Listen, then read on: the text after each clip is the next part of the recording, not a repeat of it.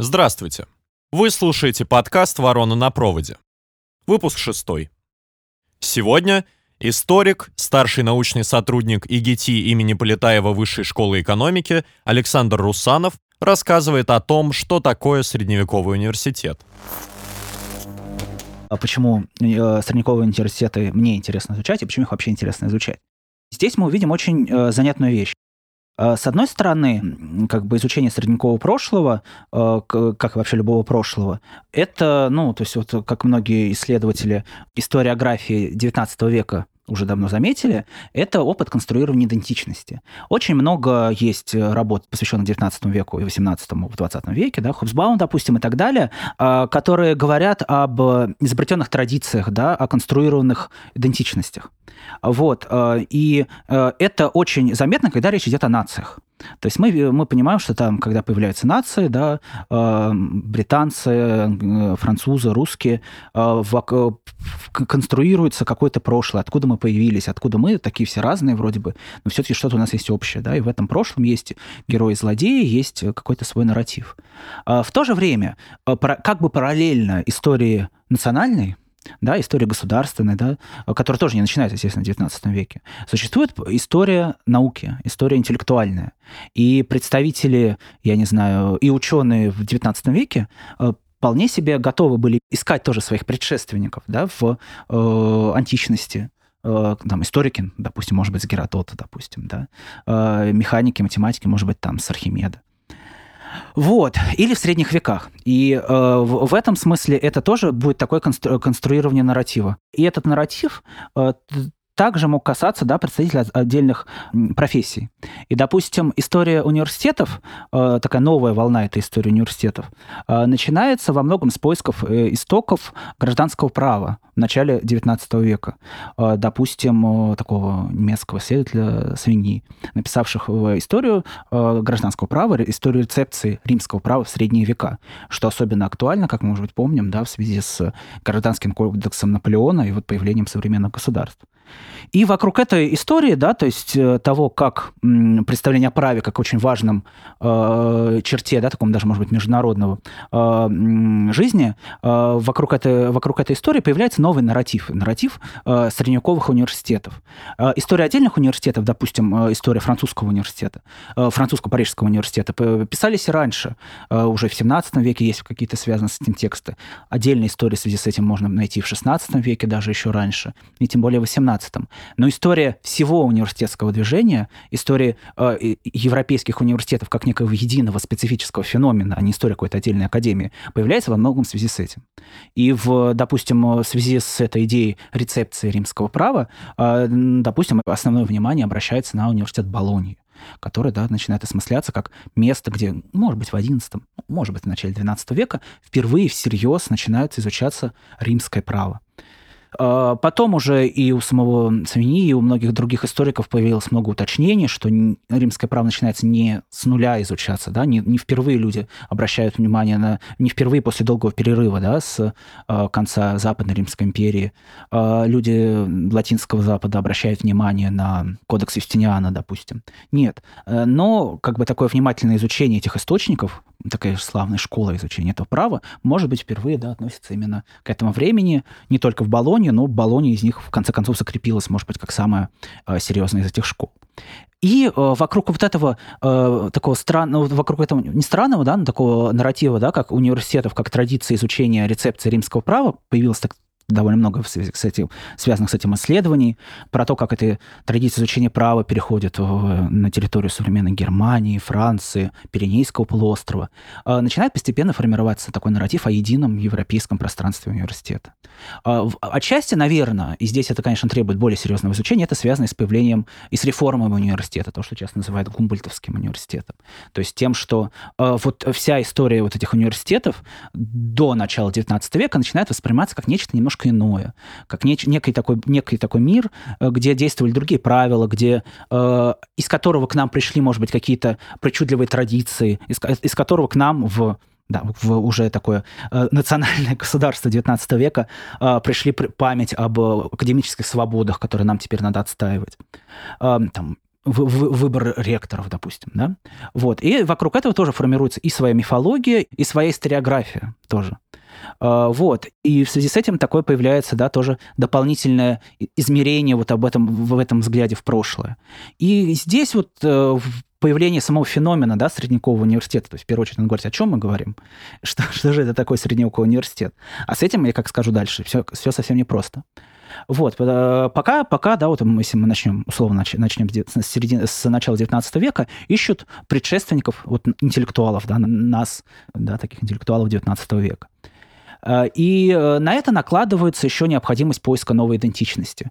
Допустим, э, в Германии, да, после, и после реформы, после и вот в связи с ростом национализма после наполеонских войн тоже во многом изобретается эта студенческая культура, которая, конечно, существовала в XVIII веке и в XVII тоже, но как бы ее канон формируется заново. То есть как, то, как тот же Гаудамус, который в тексте которого явно явно есть заимствование да, из каких-то э, бытовавших латинских э, стихотворений, еще, возможно, средневековых, но текст в, более-менее похожий на то, что мы знаем сейчас, появляется только в середине XVIII века, и он фиксируется как одно из многих, одна из многих студенческих песен. А, и он, э, потом он еще редактируется, в него добавляются более такие сери... То есть вначале он был скорее, там больше было именно Гаудамуса, радости жизни и всяких, всякого веселья, потом в него добавляются уже слова о том и про уважение к власти, и про вивант профессорос и так далее, и так далее. А, а потом к нему какая-то находится тоже музыка, происхождение которой тоже мы толком не знаем. Вроде бы считается, что, возможно, она восходит к 15 веку, но записана, опять же, только в конце 18 века. А потом уже в начале 19 века это входит в такие э, книжечки да, студенческих песен и распространяется из Германии уже по всему, ну, по, почти по всему миру. Это очень становится популярным в России, в, среди выпускников немецких университетов. Среди, опять же, выпускников немецких университетов это становится в появляющихся новых университетов США. И появляется идея вот этого Гаудамус как такого образа средневекового университетского прошлого, которым как бы каждый выпускник университета должен знать. Как будто бы вот мы все вышли оттуда. Возможно, можно там, конечно, опять же, там в духе... Мы, мы сейчас можем спорить, да, в духе 9, науки 19 века о рациональности, о, о важной роли религии или о том, да, с кем мы там, с Абеляром или с, не, не с Абеляром, но все мы все равно так институционально оттуда вышли. Потому что, в принципе, да, то есть институции, к которым относятся эти все люди, они появляются тогда. Но вопрос о в изобретении и осмыслении этой преемственности, он действительно оказывается очень сложным. То есть институционально университеты постепенно, постепенно, постепенно формируются в средние века. И, и точную дату их основания назвать очень сложно. А, то есть первые институции, которые Э, из которых, наверное, что-то заимствуют э, современные, ну, то есть, опять же, как университеты 19 века, а потом мы, и через них уже, может быть, мы сейчас что думаем, появляется, ну, наверное, в 11 веке. Какие-то школы, да, о которых пишут в конце 11 века тот же Абеляр, какие-то школы права в Болонье, да, и тоже на севере Италии, не только в Болонье, там в Паивии, например, тоже. А, они, э, как сказать, они, э, но в то же время можно сказать, что к тому моменту школы, какие-то школы существовали уже много где. При, э, я не знаю, там школа во времена Карла Великого, да, с Алкуином и так далее, Каролинским возрождением была, были придворные школы. Они тоже потом периодически можно попытаться их найти. Крупные школы при епископах а, также были распространены, и, а, и о них э, как бы у нас есть определенное свидетельство. Да? А, я не говорю еще о крупных монастырских центрах учености. Вот, и э, тоже, что именно вот конкретно вот эти школы, которые появляются в конце XII века, именно они, в них мы находим какой-то предшественник, это вопрос очень сложный, да, э, то есть э, почему именно средние века, да, э, то есть э, ну, во многом потому, что да, то есть конкретные институции в конкретных городах, где более-менее непрерывно продолжалось это, э, эти занятия, э, появились именно тогда. то есть здесь, здесь как бы э, с этим сложно поспорить. А другой вопрос, э, и это гораздо, и вот этот вопрос очень сложный и очень большой, это то, а чем же эти институции отличались от окружающих. То есть, строго говоря, это будет ответ еще и поиском ответа на вопрос, чем университет отличается от неуниверситета, от другой высшей школы религиозной, там, не знаю еще какой. И, собственно, здесь и начинается очень э, сложный такой поиск в средних веках э, того, что именно называется университетом. Вот то, с чего я начал, что выделение феномена не конкретно истории Парижского университета, который, как я, я уже говорил, да, писались и в 17 веке, замечательным образом. Не конкретный феномен истории Оксфордского университета, который тоже э, довольно много писали сами э, члены университетской корпорации, а история как бы университетов вообще. То есть история как, э, как феномена, да, где они все друг, друг на друга как-то влияли. И где вот эта группа университетов отличается от феномена не университетов. И здесь э, перед нами открывается огромное пространство разнообразных теорий, э, разнообразных теорий, связанных с интерпретацией в том числе средневекового права э, гражданского канонического, потому что, э, ну, возможно, так как э истории эти писались в связи с историей права, э, сразу э, там одно из первых таких поисков было поиск определения в правовых текстов, что же мы называем университетом, что мы называем вот этой самой ученой корпорацией. Университет как университас. Наверное, чаще всего обзорные тексты по истории средневековых университетов начинаются э, с указания на то, что мы почти не можем найти э, четкий термин в средневековых э, текстах, который бы обозначил этот феномен. Само слово «университас», э, латинское, которая в, так, э, в духе такой, я бы назвал это народной этимологии, э, э, если бы к этой этимологии не прибегали, собственно, члены академических сообществ. А чаще всего говорят, что универ... довольно часто говорят, что университет – это да, да, такая высшая школа, где есть некое универсальное образование.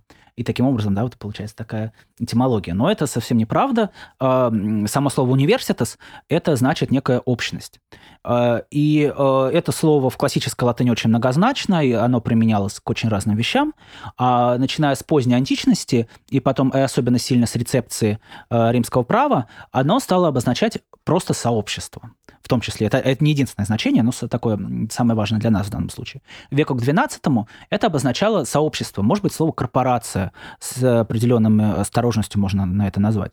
То есть э, в э, документах, э, составленных на латыни, в правовых текстах, так обозначалась любая общность людей. Э, иногда это могло обозначаться э, университет с монастыря, университет всех жителей города, может быть, университет в смысле средневекового цеха или средневековой гильдии, да, то есть некое сообщество людей, э, соединенных друг с другом некими обязательствами взаимными, э, и что для, так как это правовые тексты, особенно важно, которое может выдвинуть вместо себя некого поверенного представителя в суде, да, то есть в суде, ну или вообще перед лицом какой-то власти. Когда один человек говорит за целое сообщество, да, он является ее, ну, чаще всего употребляли слово прокуратор, да, то есть ну, поверенный, в общем, так переведем. А э, все это сообщество, оно это университет, от имени которой он говорил. Э, и э, вот, эта, вот эта самая общность, да, могла быть очень разных людей, да, и в том числе эта общность могла быть общностью шкалеров или общностью докторов, да, магистров, преподавателей. Иногда это могла считаться общность одна, иногда она могла разделяться. Это очень долгая интересная история. Но, в общем-то, это отдельный термин. А, и отдельно от него термин, который, с которым особенно сложно и особенно интересно, это, ну, э, в конце концов, он стал называться э, студиум генерале, но начнем с просто слова студиум. Слово «студиум» э, в классической латыни, у него тоже там довольно много значений, но одно из них, в общем-то, близкое может быть э, к тому, что мы сейчас понимаем, да, то есть как в английском стадии или студия в русском, из немецкого, да, это обучение, учеба, да, занятия ученые какие-то. А, и, в общем-то, это обозначение некого процесса. И здесь тоже очень интересный момент, и с ним я на нем, наверное, остановлюсь подробнее, чтобы потом вернуться к этой самой университет. А, то есть студиум, да, это обозначение вот неких ученых занятий, тоже не, не очень строгое понятие, там можно бесконечно долго изучать, как оно употребляется в отношении, там, не знаю, занятий богословских, правоведческих и так далее. Вот. Но постепенно э, слово «студиум» немножко так, как сказать, э, происходит такая легкая институализация, что ли, этого слова. Понятием «студиум» начинают обозначать совокупность школ одного города. Э, то есть, поясню, как-то так получилось, да, я-то, конечно, немного иронично говорю, как-то так, и очень много споров, как же так получилось, что вот почему-то в конце 11-го, начале 12 века некоторые города становятся центром притяжения молодых людей, ну, даже, может не только молодых, со всей Европы, желающих приобщиться к какому-то знанию. Этот, стран, этот процесс, он многогранный, и, и о том, существует ли у него одна причина или нет, можно очень долго спорить. То есть вокруг, допустим, в Париже, да, появляется множество богословских школ ну, богословских школ и таких условно-философских школ. Э, в этих школы богословские съезжаются, в общем-то, со всего, католи... со, всего, э, э, со всего латинского запада люди, желающие изучать богословие, ну и также изучающие, желающие изучать то, что называется «семь свободных искусств». Это складывается по такой сложной совокупности причин. Здесь можно выдвинуть причины и такие политические, да, касающиеся там власти епископа конкретно в этом городе, и какие-то социальные, очень часто говорят да, о том, что рост университетов связан с э, ростом значения городов. В общем-то, это тоже немаловажно. Не, не Были причины, возможно, чисто экономические. Э, допустим, для того, чтобы э, молодому человеку отправиться в далекое странствие в другой город а, для изучения какого-то знания, ему нужны с собой какие-то определенные деньги. А, и уже появление да, денег, э, то, что, ну, для того, чтобы это, чтобы это было возможно, эти деньги должны существовать, да, то есть и они должны быть довольно значительный денежный оборот, чтобы не вести с собой, да, там, не вазы с сеном, да, не э, груды мяса, да, и, и вина, а, а была возможность заплатить в этом городе, должна быть более-менее развита то, что такого рода экономические отношения, что тоже, как мы можем судить, в большой степени к XI веку только становится настолько возможным. Да, а, вот, э, в Болоне, да, допустим, ну, в ряде других североитальянских городов, но в Болоне в первую очередь, аналогичная ситуация происходит с изучением права, с изучением права, в первую очередь, гражданского и она тоже становится таким центром притяжения, да, э, от нее, да, исходит, как э, расходится по всей Европе слава об ее, э, об ее значении, да, в такой, таком как центра правоведения. И тоже, да, происходит постепенно такая институализация. Люди туда съезжаются, им надо где-то жить, и начинаются проблемы уже чисто бытовые, а, они об этом начинают с какого-то момента жаловаться, да, что когда съезжается очень много студентов, ну, а еще, ну, как бы студ- студентами их можно назвать в том смысле, что студ- студент, да, то есть от слова студиум, да, то есть это еще не какой-то статус, это просто человек, это как бы, да, это как бы причастие на самом деле, да, как мы, как мы понимаем, да, то есть человек, который занимается этими самыми э, занятиями учеными, да, то есть как бы занимается, занимается, как бы, ну и, и, и ладно. Вот, э, приезжают они в этот город, и там э, начинаются уже проблемы как между ними самими, да, э, э допустим, э, когда приезжают богатые студенты, желающие э, учиться, им нужно где-то жить, да, они нанимают жилье, да, и если у них много денег, то они, значит, могут заплатить большую сумму, да, и цены завышаются на жилье. А от этого страдают более бедные, которые уже за эти суммы не могут жить самая распространенная жалоба, что из-за повышения цен на жилье э, бедных студентов, это где-то с середины 11 века, 12-12 века э, в отношении Болонии нам известно, э, из-за повышения этих цен на жилье э, бедных э, студентов выгоняют еще до конца учебного года, посреди года, до конца еще э, оговоренного срока аренды. И это все, конечно, от этого не страдают, жалуются кому можно. Папе, императору, епископу. Вот. Это как бы первая проблема такая внутренняя. Вторая, наверное, еще более очевидная, это проблема отношений с, горожа, с горожанами, да, когда то, что в английском называется традиционно town gown, э, причем продолжает это до, до современности, да. Э, ну, для, для английской традиции это связано в первую очередь с Оксфордом и Кембриджем, вот, но это характерно для почти всех городов, да, то есть когда большая довольно группа ну, молодых людей, да, вот от, от 15 до 30 лет, в общем, да, проблемного возраста, поселяются в городе, да, а, то есть это чревато конфликтами, естественно. А, и конфликты случаются, их э, э, и очень часто, так как э, горожане просто видят все эти как бы чужаки на одно лицо, случается такая вещь, что за преступление одного шкалера могли вполне там схватить и казнить другого. В общем-то, это тоже, в общем-то, вызывает неприязнь, да, внутреннюю. Вот э, это все так постепенно происходит. Э, историки действительно довольно много спорят о том, э, не то что спорят, но вот все новые и новые концепции появляются о том, почему же такое знание происходит. Я уже перечислил, да, изменения, связанные с конкретными городами, да, то, что у них складывается там определенная политическая ситуация, что вообще такое возможно, что туда приедут столько чужаков. Я немножко упомянул о таких экономических причинах, и они связаны и с развитием, да, там, роли денег, да, в экономике, а с более-менее развитием связи экономических, в первую очередь, и возможности передвижения. по Западной Европе.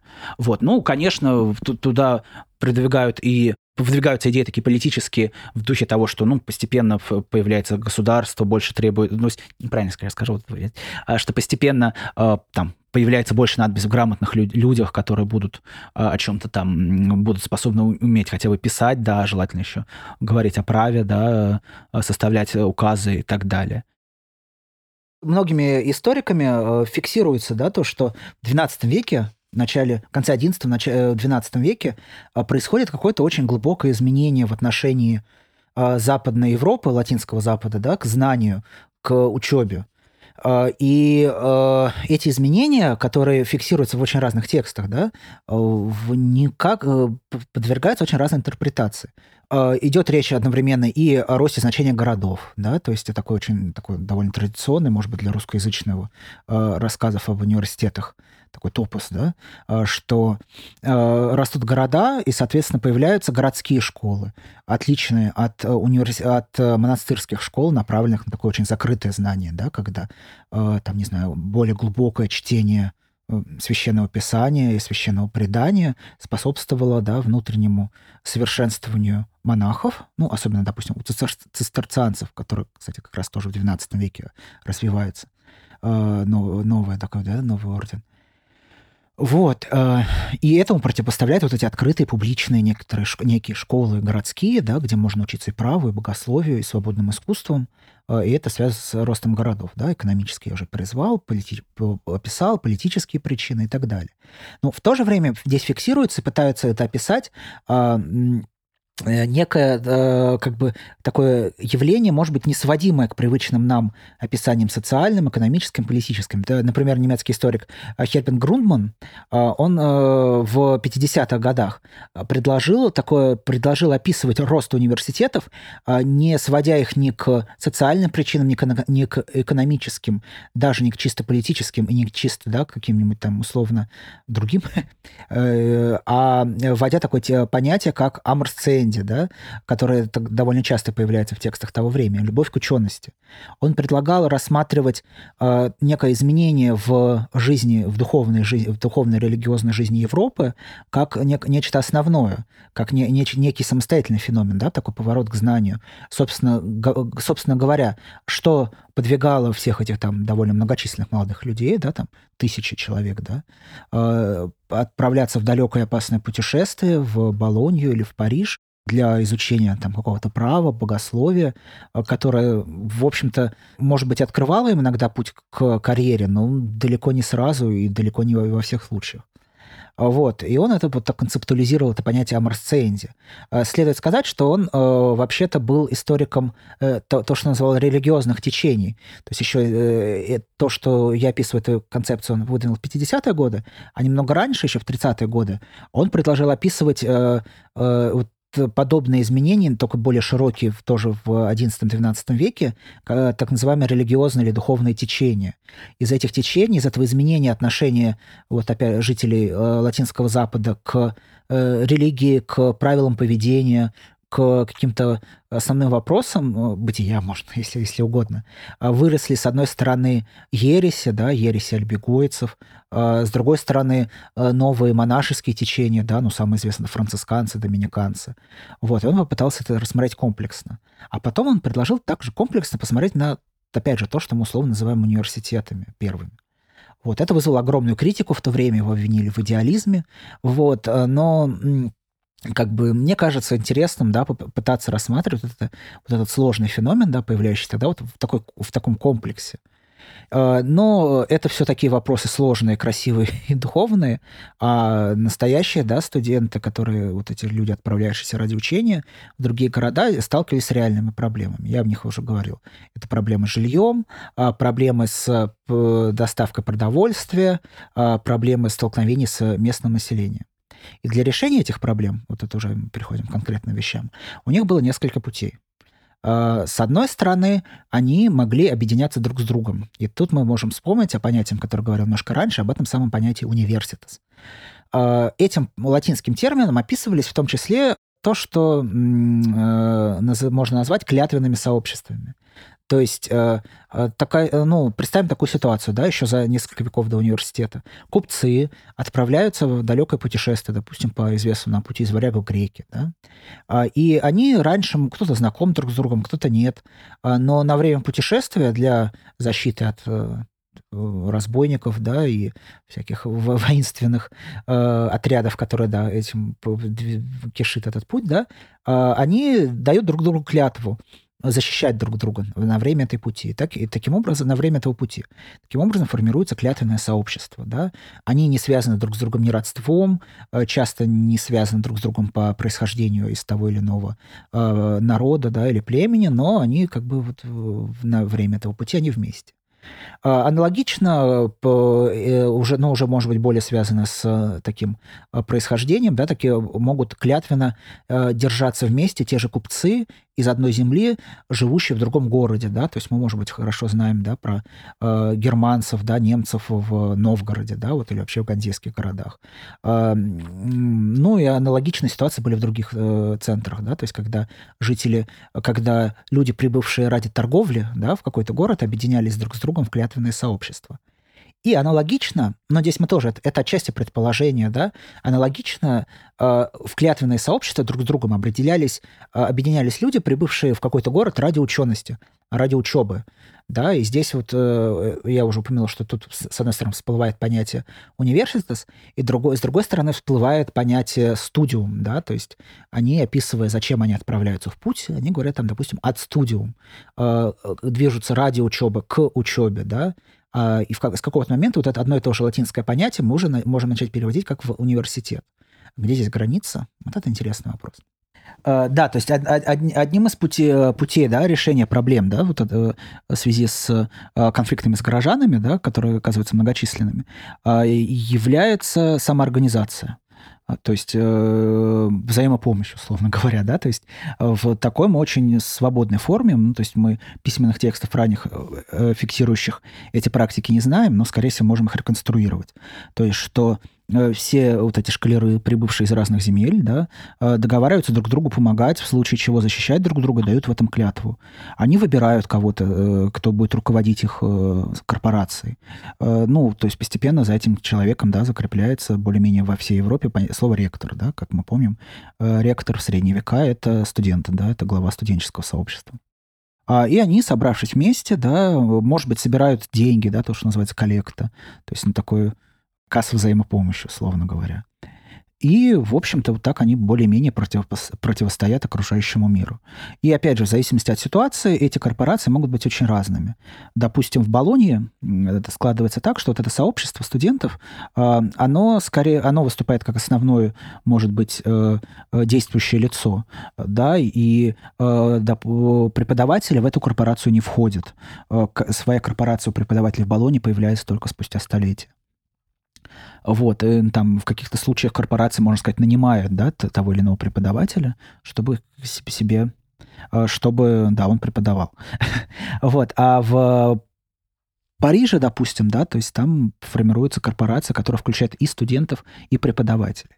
А долгое время историки собственно, пытались выявить эту классификацию, классифицировать все э, различные высшие школы Западной Европы, э, средние века на две модели, так называемая Болонская, когда э, корпорация объединяет только студентов, и северная или французская, э, парижская, да, который, когда корпорация объединяет и студентов, и преподавателей.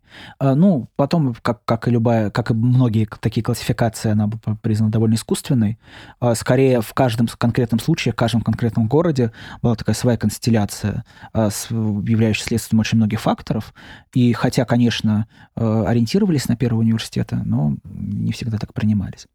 Э, вот это, собственно, сообщество. Сразу тоже говорю, что вот эти самые университеты, сообщ... университет как сообщество, они тоже не были еди... единственными или едиными.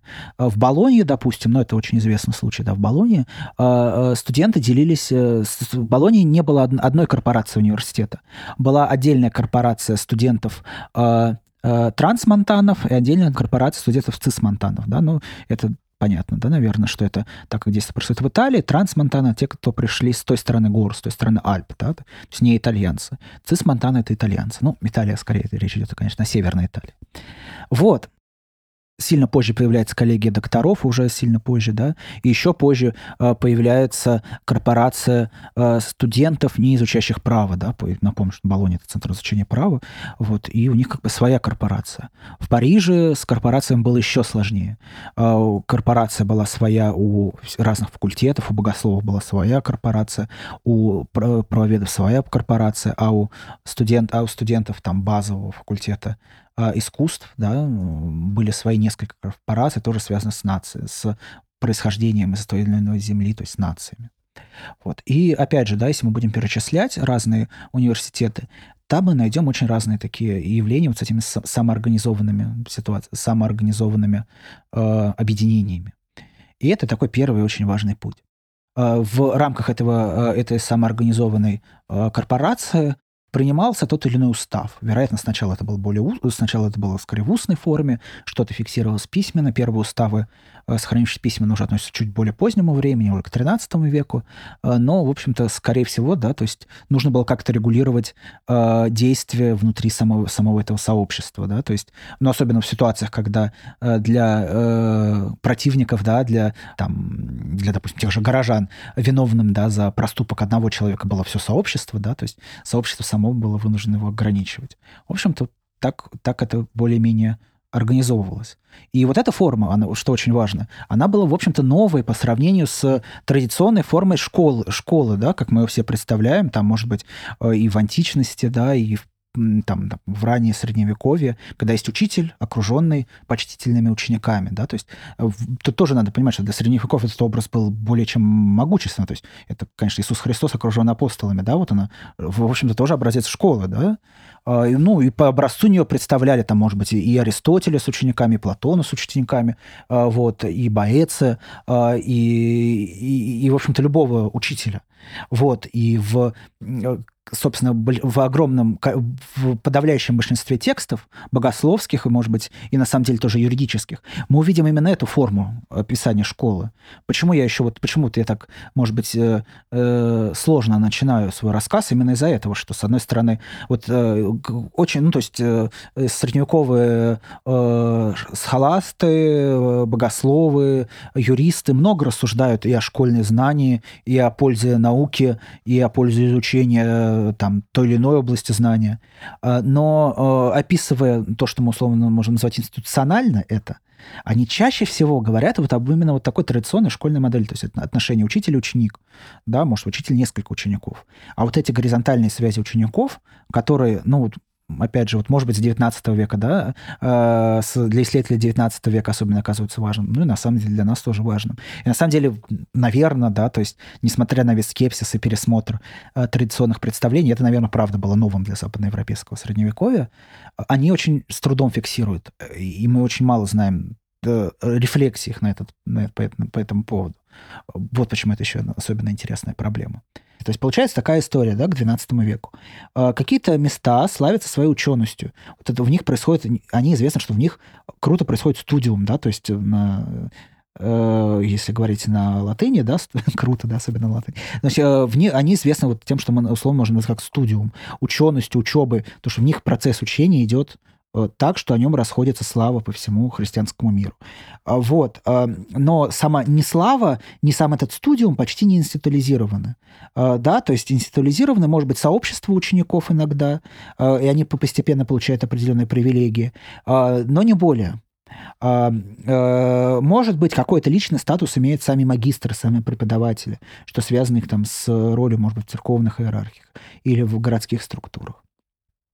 Но постепенно вот эти самые сообщества, да, приобретают, каждый из них конкретно приобретают себе все новые и новые привилегии. Я немножко рассказал про аутентику Хабита, которая очень быстро стала ассоциироваться с Болонией.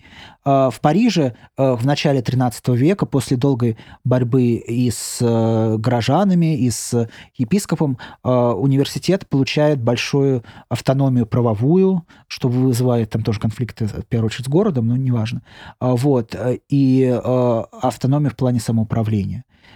И таким образом вот эти два как бы конкретных университета, да, аналогично происходит в Оксфорде, становятся очень сильными, да, такими э, с объединениями, обладающими большим авторитетом. Э, там, не знаю, э, авторитет это связан иногда с вещами, которые там тоже очень-очень конкретны. Допустим, в второй половине 13 века несколько пап римских учились до этого в Париже.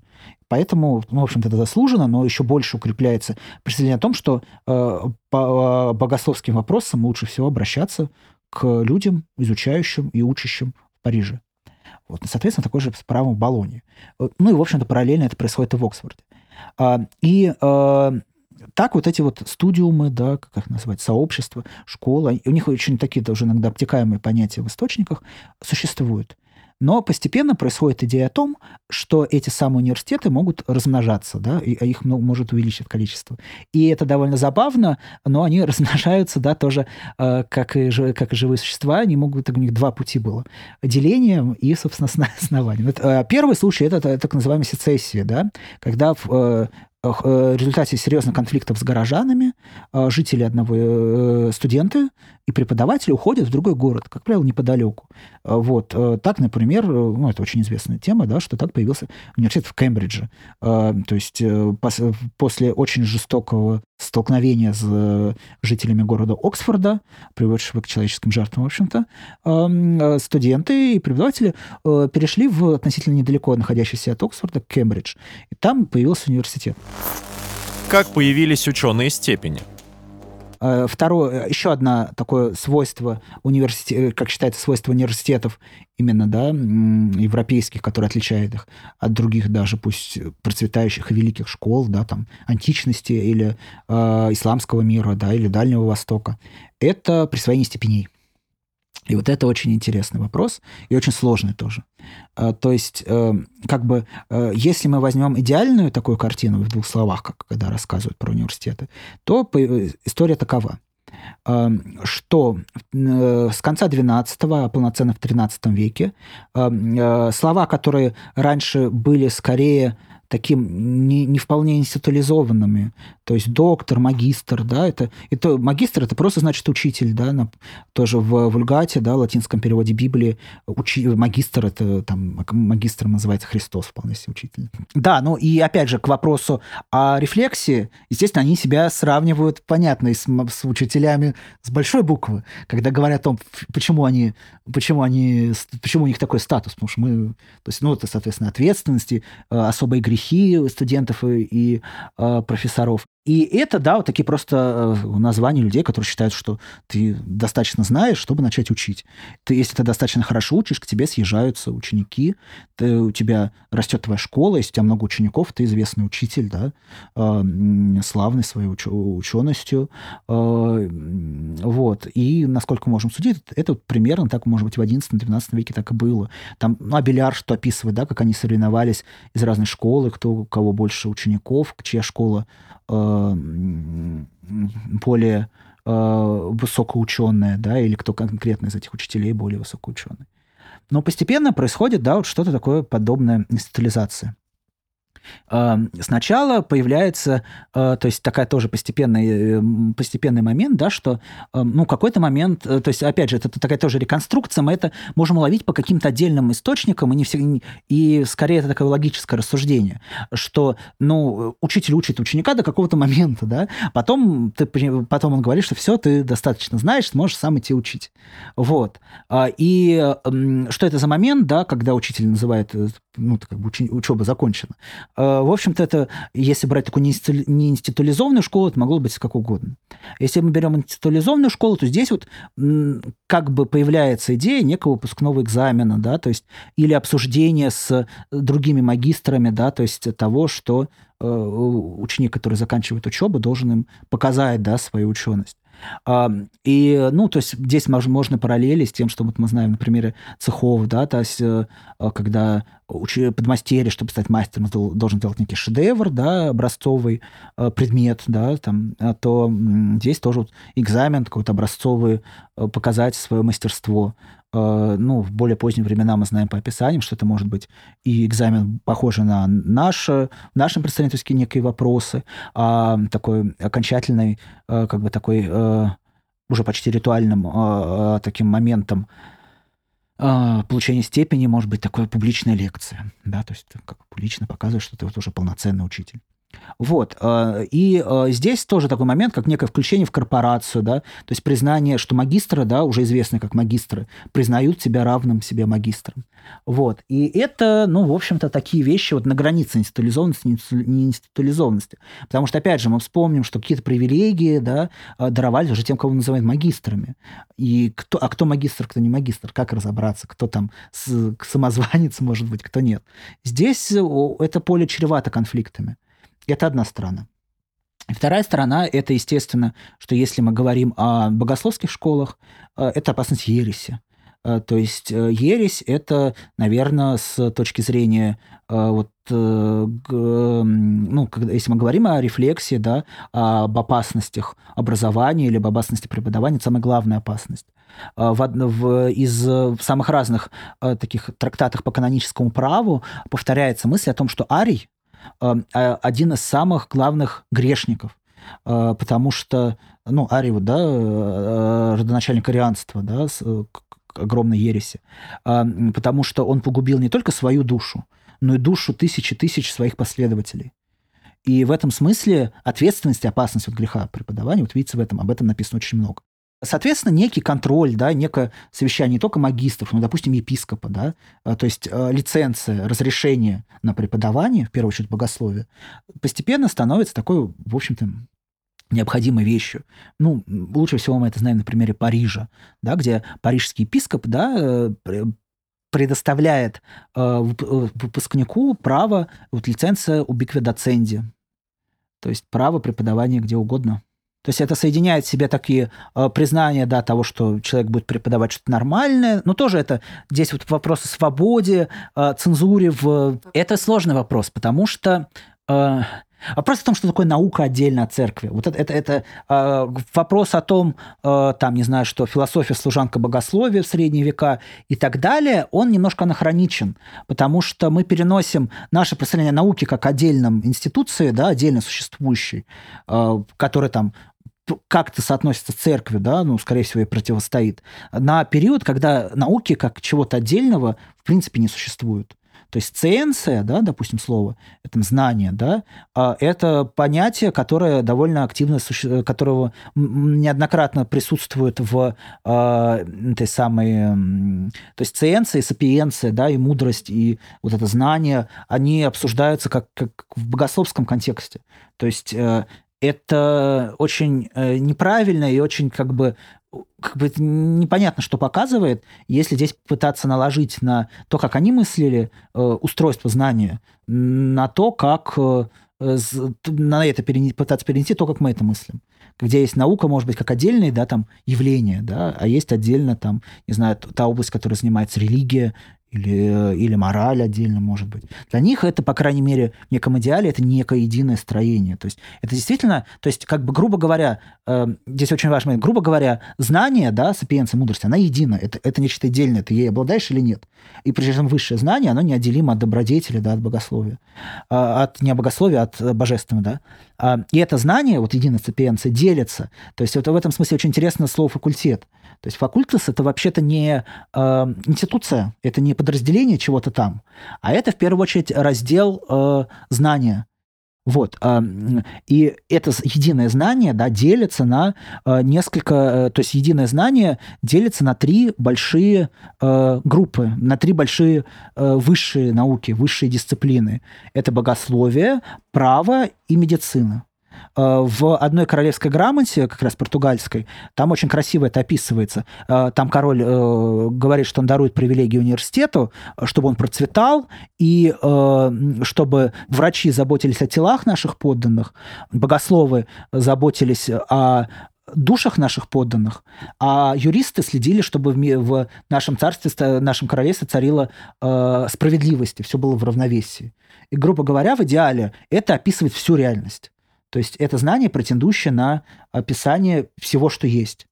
Э, вот что важно держать в голове. То есть в этом смысле не, это наука как отдельное что-то. В принципе, то есть это все наука. То есть и церковь это тоже наука, ну, тут, тут тоже можно играть словами, но очень сложно разобраться. И на пути к и подготовительными, э, как бы сказать, ступенями к этим трем высшим дисциплинам э, являются семь свободных искусств. Да, то есть, э, так как основным инструментом э, во, всем, во всей этой работе являлась речь, письменная, ну и, возможно, устная, то особенное значение принимал тривиум, да, то есть э, грамматика, э, Э, который включал в себя не просто знание устройства языка, а вообще умение понимать язык, да, лати, латинский, да, основной язык. А, логика, которая иногда, которая, в принципе, смешивалась с диалектикой, там, логика слэш диалектика, да, то есть умение построения этой речи. И риторика, да, умение делать эту речь, э, ну, красивую, условно говоря. То есть это, инстру, это как бы рабочие инструменты, то есть они, э, хотя нам там тот же факультет искусств Парижского университета приобретает свое особое значение, и, и далеко не все э, люди, стремящиеся к знанию после вот этого базового факультета, переходили на высшее, но вот для них это было, ну, в принципе, в идеале это вот такой подготовительный инструмент. И, соответственно, квадривиум — это то, что мы можем называть такие счетные, точные науки, да, арифметика, геометрия, музыка и астрономия.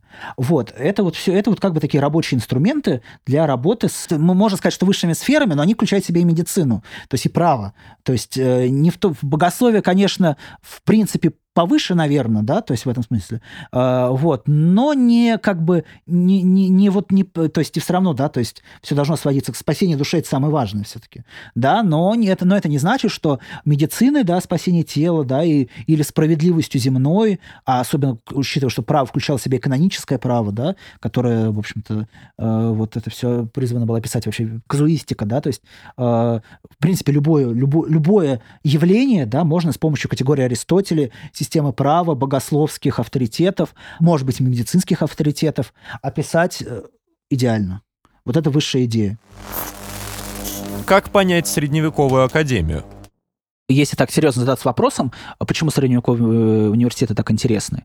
Во-первых, в том, что очень сложно понять, что же это такое. То есть, с одной стороны, кажется, что легко, а с другой стороны сложно. Э, и постоянно ускользают понятия, да, ты пытаешься посмотреть на это с точки зрения права, термин расползается просто на глазах. Э, пытаешься посмотреть на это с точки зрения социальной истории, там свои проблемы, потому что группа людей, да, так или иначе имеющих дело с ученостью, она довольно большая, ну, как сказать, ну, процент отношений не очень большая, но э, значительная. И далеко не все из них имеют дело э, с тем, что мы даже в самом широком смысле можем институционально назвать университетами. И к вопросу об идентичности, в средние века идентичность множественная.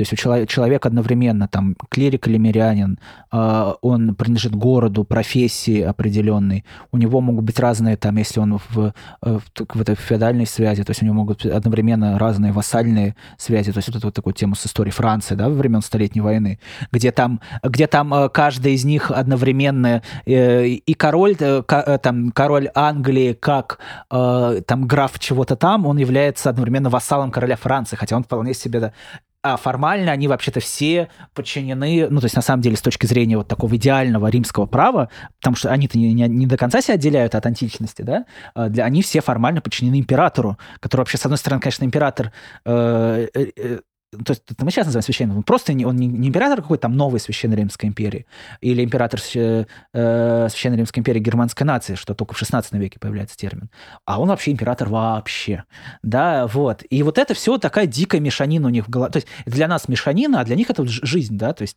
э, они это, у них это все смешивают, то есть, а человек может одновременно занимать несколько должностей, не только как вассал он может, да, несколько, э, не как, э, да, там, феодал, да, условно назовем так, несколько в разных э, уровнях э, со соотнесения друг с другом относиться. А как, допустим, он клирик, он, допустим, в одной церкви он числится там священником на, пол, на полставки, условно говоря, ну, это грубо скажу, да, там.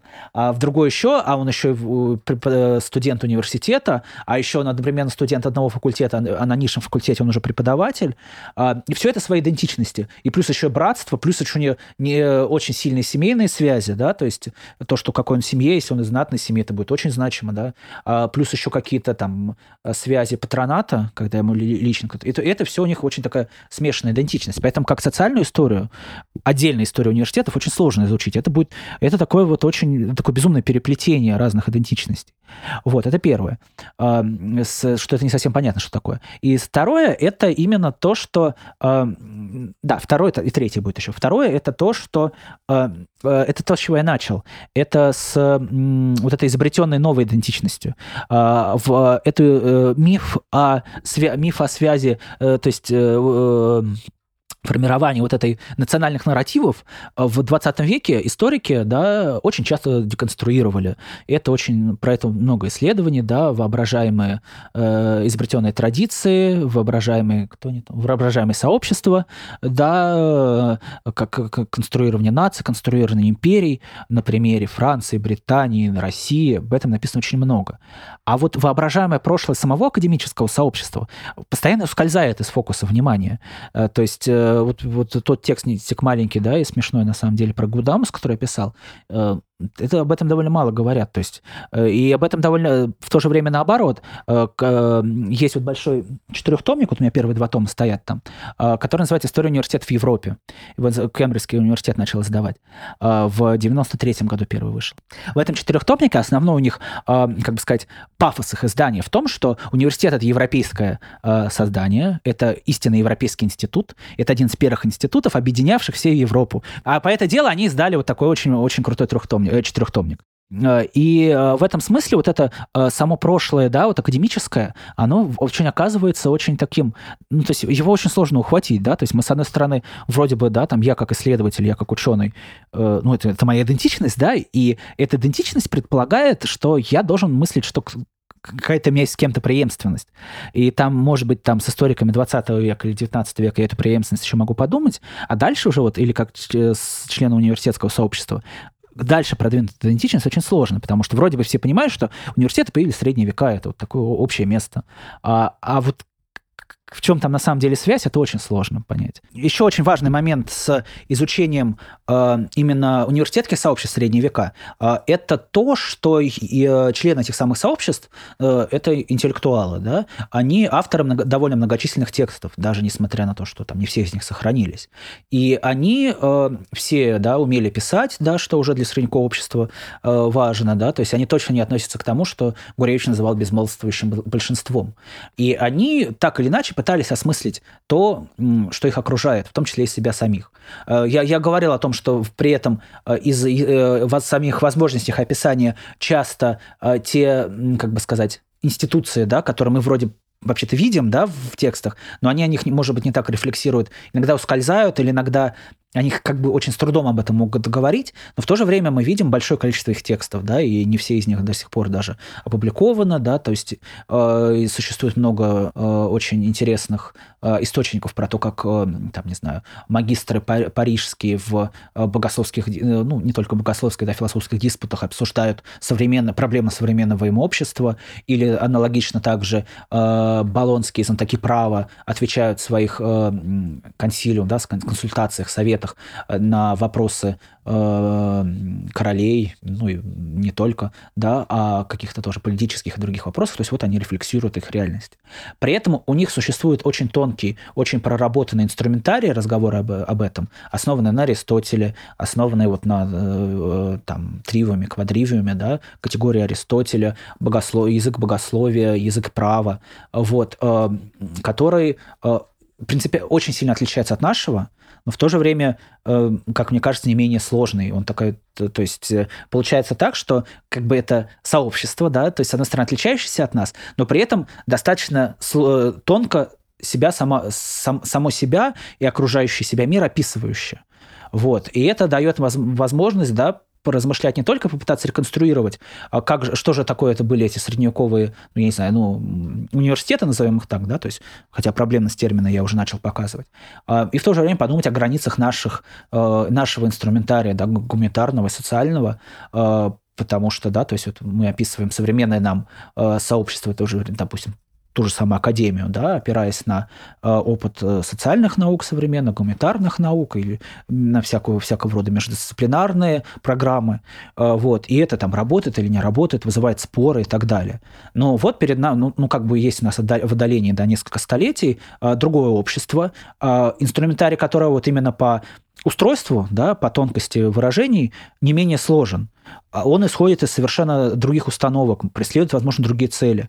Но это он тоже работал как, как язык самописания, э, тоже э, вызывал споры, да, происходили диспуты, э, писались комментарии и так далее, и так далее. И вот в этом случае именно диалог с прошлым получается не, может быть, чуть меньше ну, тут, тут историк чуть меньше выступает, то есть историк, да, допустим, я как историк, здесь чуть меньше выступаю а, как такой колониальный, да, э, писатель, да, вот этих самых безмолвных, да, и э, как бы объективированных, может быть, да, людей прошлого, а может быть чуть больше, возможно, возможно речь о диалоге, о переводе, о взаимной попытке, ну, то есть ответить они мне, конечно, не могут, но, по крайней мере, я ну, тоже в меру возможности вникаю в, их язык, вникаю, может быть, в их логику, чуть больше к этому приближаюсь, чего, конечно, для, там, не знаю, если говорить о средневековье, Средневековье, да, при, э, для э, попытки понимания э, сообществ, не знаю, крестьянских тех же, да, от которых письменных текстов внутренних сохранилось гораздо меньше. Вот, да, в общем-то, для многих периодов, многих регионов не сохранилось вовсе. Вот, это все, ну, как бы вот, вот в этом смысле оказывается привлекательным.